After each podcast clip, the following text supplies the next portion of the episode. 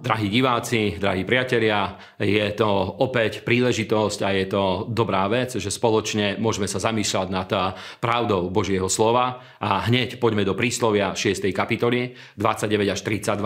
A dnešné pasáže, ktoré budeme čítať, sa týkajú celkom veľa práve posvetenia a toho víťazstva nad hriechom. A v prísloví 6, 29 a 32 je napísané, že tak aj ten, ktorý vchádza k žene svojho blížneho, nebude bez viny. A ktokoľvek by sa jej dotkol a neopovrhnul zlodejom, keby ukradol na to, aby naplnil svoju dušu, keď bol hladný, a keď sa nájde, nahradí 7-násobne a dá hoci aj celý svoj majetok. No ten, kto cudzoloží so ženou, je bez rozumu a ten, kto ide zahubiť svoju dušu, ten to vykoná. Amen.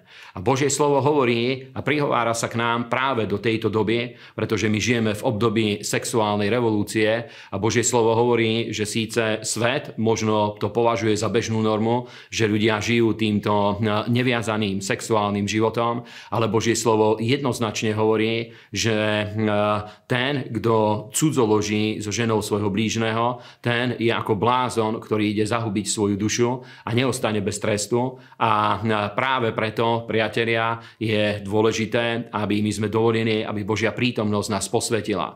A nedávno stalo sa, že jeden človek sa obrátil a keď sa pýtal, že ako sa dá žiť kresťanský život, my sme mu povedali veľmi jednoduchú vec. Povedal som mu v jednom rozhovore, že pozri, nerieš to, ako sa dá žiť, ty hľadaj Ježiša a buď v jeho blízkosti a on má moc, aby posvetil tvoj život a dovol, aby on s tebou jednal. Nemusíš to robiť na silu, ale dovol, aby Boh ťa premienial. A skutočne takto my vieme mať víťazstvo aj v sexuálnej oblasti, aby sme žili tak, aby to bolo milé pred Bohom a aby nebola nejaká prekážka voči Božiemu kráľovstvu v našom živote a takisto, aby stále sme išli a kráčali tak, aby bolo jasné, že kráčame smerom k nebu a nie k peklu. Druhá pasáž je v Markovi 14, 60 až 62. Potom vstal najvyšší kňaz do prostredku a opýtal sa Ježiša, čo nič neodpovedáš, čo títo svedčia proti tebe. Ale on mlčal a neodpovedal ničoho a opäť sa ho opýtal najvyšší kňaz a povedal mu, či si ty Kristus, syn toho požehnaného. A Ježiš povedal, áno, ja som a uvidíte si na človeka sedieť po pravici moci a prichádzať s nebeskými oblakmi. Amen.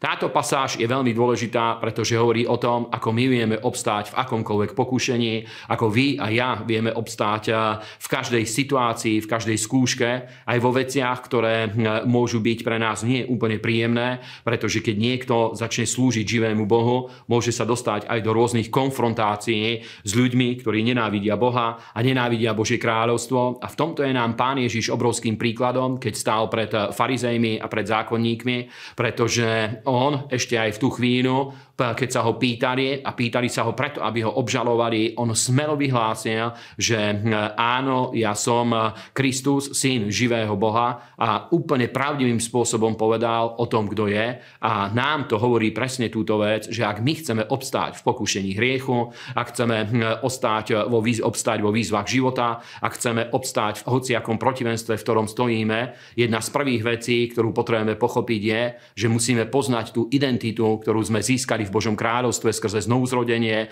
to postavenie dedicov a synov v Božom kráľovstve a to postavenie kráľov a kňazov, ktoré sme dostali skrze Pána Ježiša Krista.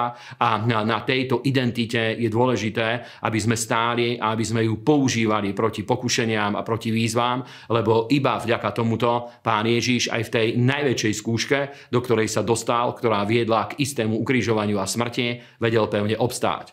A posledné miesto je z Mojžišovej knihy, preto sa posvedte a budete svätí, lebo ja som Hospodin váš Boh a budete ostríhať moje ustanovenie a budete ich činiť. Ja Hospodin som, ktorý vás posväcujem. Amen. Tieto verše sú moje veľmi obľúbené verše, pretože na jednej strane máme v tých častiach, ktoré sú aj pred veršami, ktoré sme čítali aj za nimi, je tam výčet všetkých možných hriechov, ktoré privádzajú ľudí na smrť, ktoré vedú ľudí do zahynutia, do zatratenia, prinášajú kliatby. Sú tam sexuálne hriechy opäť spomenuté, sú tam okultné hriechy spomenuté, sú tam hriechy modlárstva a ďalšie hriechy. A do toho Boh hovorí, že vy budete svätí, lebo ja som svätý, lebo ja som Hospodin, ktorý vás posväcujem. A to, ja som Hospodin, ktorý vás posväcujem, to je to jedno z tých zmluvných božích mien, ktoré znie Jahve Mkadeš a znamená toľko, že skutočne doslova ja som ten, ktorý ťa posväcujem. A Boh nám dáva nielen prikázanie byť svätým, ale hovorí aj tú cestu, ako náš život môže byť posvätený a hovorí, že jeho prítomnosť a spoločenstvo s ním nás vie posväcovať, pretože Pán je omnoho väčší, omnoho mocnejší ako my. A keď máme spoločenstvo s Otcom skrze Ježiša Krista v Svetom Božom duchu, tak Božia prítomnosť vie skutočne očistiť našu dušu, naše myšlienky, vie očistiť naše srdce, vie nás posvetiť od všetkých zlých, skazených, nečistých túžob, tak, aby rôzne pokušenia a hriechy nemámili našu dušu, ani ňou nekývali, aby neboli sme takými rozbitými ľuďmi, ale vie nás posvetiť, oddeliť od vplyvu tohto sveta, aby mohli sme žiť pre Pána a pre Božie kráľovstvo, lebo tak, ako Pán povedal, ja som svätý, preto aj vy buďte svätí, lebo ja, Hospodin, som ten, ktorý ťa posvecuje. Nech vás Boh mocne požehná a prajem vám, aby ste chodili v posvetení a vo víťazstve nad hriechom, nad všetkými pokušeniami v oblasti myšlienok, v oblasti tela, v oblasti žiadosti a nech vás Boh mocne požehná.